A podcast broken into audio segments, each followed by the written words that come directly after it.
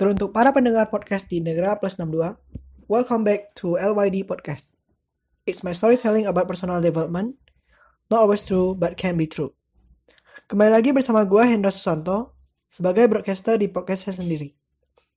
Maaf kalau suara gue gini-gini aja, karena ya emang suara gue jelek gitu. Dan gue belum punya equipment standar buat bikin kualitas audio ini mendingan. Jadi ya step by step dulu lah ya. Gue harap akan terus membaik di episode berikutnya. Jadi di episode pertama ini, gue akan bahas tulisan gue sendiri di Medium. Tulisan ini sebenarnya ada tulisan summary dari dua buku yang sedang gue baca. Di mana pas banget nih, dua buku ini, gue masing-masing tinggal satu bab yang belum selesai baca. Karena gue bacanya paralel. Jadi judul bukunya itu Seven Habits of Highly Effective People karya Stephen Covey dan The Subtle Art of Not Giving Fuck karya Mark Manson. Makanya judul gue di episode ini namanya Manusia Efektif dan Manusia Selektif. Di mana gue percaya buku Seven Habits itu mengajarkan pembaca untuk menjadi manusia efektif. Dan buku Not Give a Fuck itu mengajarkan pembaca menjadi manusia selektif. Ya kali judul gue di episode ini mereview buku Seven Habits of Highly Effective People dan The Subtle Art of Not Giving a Fuck kepanjangan dong.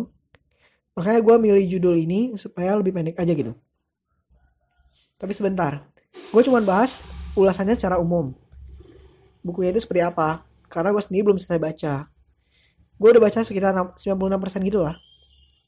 Tapi gue sendiri berani buat bikin summary-nya. Bahkan di tulisan medium gue sekalipun.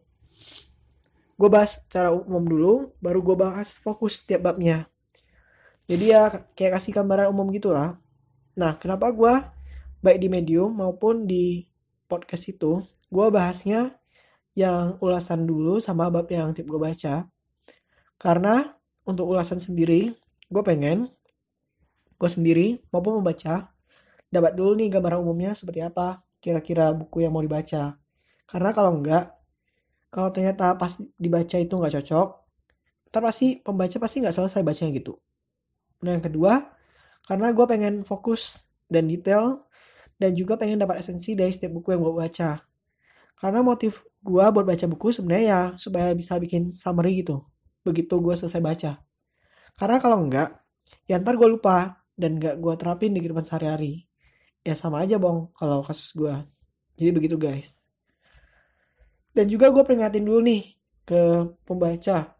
Kalau buku Seven Habits itu bukan buku bacaan ringan. Jadi buku hardcore gitu lah. Karena kalau kalian gak termotivasi, punya tujuan yang jelas, ataupun bacanya cuma buat mengisi waktu luang, gue jamin kalian gak akan selesai bacanya men. Itu bacanya bacaan berat. Jadi butuh fokus 2% gitu. Ah, lebay, lebay, lebay. Karena setiap kata yang keluar itu esensial. Kamu miss satu kalimat aja, mungkin pas penarikan kesimpulan di akhir itu bingung gitu. Jadi ya benar-benar fokus bacanya. Jadi kalau pas kamu baca, kamu jauhkan dari pengaruh teman kamu atau lagi atau media sosial pas baca. Nah, beda kalau buku yang Not Give a Fuck itu. Bukunya itu like reading, bacanya ringan, mudah dipahami. Terus jumlah halamannya 100 lebih gitu lah. Tapi jokesnya itu 18 plus plus, tapi nggak semua sih, beberapa doang. Jadi bacanya lebih enjoy gitu lah. Oke, sekarang gue akan bahas dulu yang buku Seven Habit.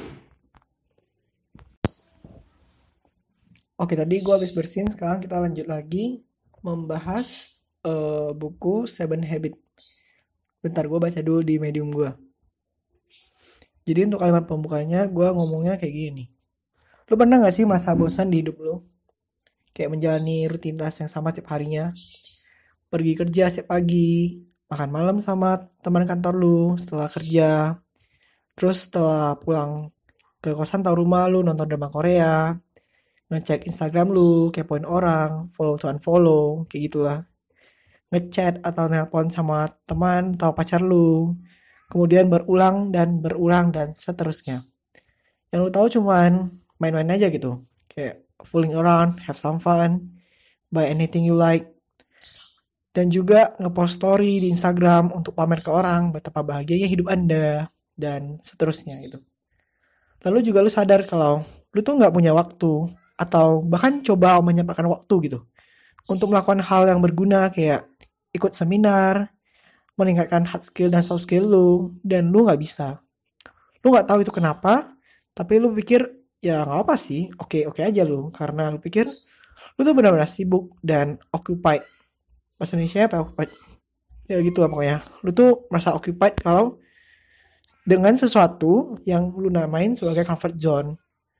Hidup lu tuh kayak santai kayak di pantai slow kayak di pulau gitu lah walaupun gue belum tahu sih kayak di pulau itu kayak gimana. Ntar gue cek tahu deh. Gue tahu kalau hidup itu banyak pilihan full of choice. You can choose to become a great man or just an ordinary person who simply want to be loved by somebody.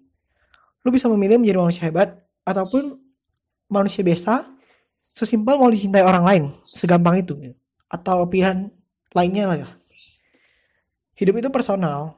Itu debatable gitu lu bisa dijat sama orang lain. Tapi inilah hidup itu apa pun tindakan lu lu tuh pasti dijudge gitu. Jadi tuh nggak ada absolute right nggak ada kebenaran mutlak dari apa yang kita pilih. Yang pasti itu ada konsekuensi. Konsekuensinya bisa baik atau buruk tapi pada akhirnya kita lu gua akan menerimanya gitu. Dan kita tuh nggak bisa maksain orang atas nama kebaikan untuk memintakan dia apa yang baik buat dia. Seperti yang gue bilang, itu personal gitu. Apa yang kau pikir baik buat mereka, itu mungkin nggak baik buat mereka gitu. Jadi, save your energy lah. Dan lakukan hal-hal yang menurut kamu baik itu. Fuck with them. Gue sendiri pernah menjalankan kehidupan yang nggak berguna gitu. Ngapa-ngapain aja tuh malas gitu. Nggak punya mood, gak punya energi, gak punya fokus, gak punya uang, gak punya kehidupan lah. Tapi gue punya dukungan dari keluarga gue dan beberapa teman gue gitu. Tapi yang harus lu tahu itu, itu tuh nggak membantu gitu. Bukan karena mereka nggak mengayomi, tapi semua itu tentang gue gitu. Maksudnya itu ini adalah tanggung jawab gue, tanggung jawab gue doang itu, untuk membuat hidup gue lebih baik lagi itu. Emang kehidupan kita itu bergantung pada diri kita sendiri gitu. Kita nggak bergantung sama orang lain gitu. Mau papa mama kita saudara kita gitu. Makanya gue mulai membaca buku Seven Habit itu gitu. Karena gue pengen menjadi manusia efektif gitu. Produktif punya prinsip punya banyak ide dan impian gitu. Jadi habit atau kebiasaan itu itu aktivitas atau pergerakan yang kalau misalnya kita lakukan berulang-ulang, kita tuh bisa terbiasa. Dan kita bisa melakukannya tanpa kita berpikir atau tanpa kita sadar gitu. Jadi tuh benar-benar hemat energi sama waktu kita gitu. Untuk pikiran kita gitu. Kalau misalnya kita menghadapi situasi yang sama lagi, kita tuh nggak harus berpikir keras gitu. Kita langsung tahu apa yang harus dilakukan gitu. Nah, buku Seven Habits ini juga bisa membantu kita bergerak menuju tahap uh, dewasa gitu dari ketergantungan menjadi mandiri dan saling ketergantungan gitu. Di kehidupan kita itu kita mulai dari nol. Kita lahir menjadi bayi dan tentu saja kita bergantung pada orang tua kita. Bergantung banget gitu. Dan kemudian hari demi hari kita tumbuh dewasa, kita jadi mandiri, pelan pasti secara fisik, mental, emosional dan finansial. Dan kita tuh bergantung pada diri kita sendiri dari setiap keputusan yang telah kita buat. Dan kemudian suatu hari kita tuh sadar kalau di dunia itu di dunia ini kita tuh nggak bisa hidup sendiri. Kita butuh orang di dalamnya dan tidak lupa itu kita harus meneruskan garis keturunan keluarga kita gitu. Maksudnya nikah. Nah, buku Seven Habit ini dia akan membantu pembacanya untuk menjadi manusia efektif dan kehidupan kita itu nggak akan sama lagi kalau kata bukunya ya. Nah, kalau misalnya kalian pengen lebih tahu Seven Habit itu apa aja habitnya, kalian tuh bisa baca di bukunya, ataupun kalian cukup sabar buat nunggu podcast gua untuk mereview setiap habit secara detail satu persatu.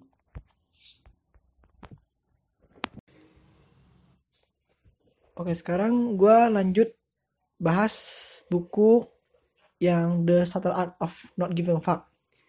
Jadi don't give a fuck itu nggak berarti kita nggak peduli sama apa yang terjadi di lingkungan kita dan orang-orang di sekitar kita gitu. Kita tuh peduli, cuman kita tuh punya concern kita sendiri gitu. Kita tuh ada prinsip, kita memegang prinsip dan kita berpusat pada prinsip gitu.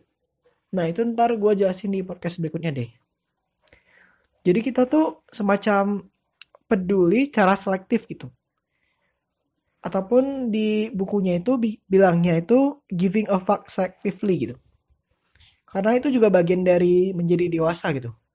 Kita tuh kalau kata bukunya, kita tuh only gives a fuck to something fuckworthy gitu. Woi, maaf bahasanya kasar ya. Jadi intinya sekali lagi kita tuh peduli pada hal-hal yang penting gitu. Itu bukan berarti kita nggak peduli sama sekali gitu. Dan itu ada jawabannya itu. Maksudnya ada seninya gitu. Kita harus peduli sama apa yang penting dan apa yang enggak. Nah untuk lebih detailnya nanti gue jelasin di episode podcast berikutnya deh. Secara lebih detail per bab gitu. Jadi bahasnya lebih fokus. Nah intinya itu gue tuh sebagai pemantik aja supaya kalian buat baca dua buku yang tadi gue sebutin gitu. Tapi kalau enggak juga nggak apa kok, nggak maksa. Nah di episode berikutnya itu gue akan lebih fokus bahas per bab masing-masing dari tiap buku yang tadi gue sebutin supaya pendengar maupun gue sendiri bisa jauh lebih paham gitu dari isi bukunya. Jadi sekian dari gue. Sampai jumpa di podcast gue berikutnya. Dadah.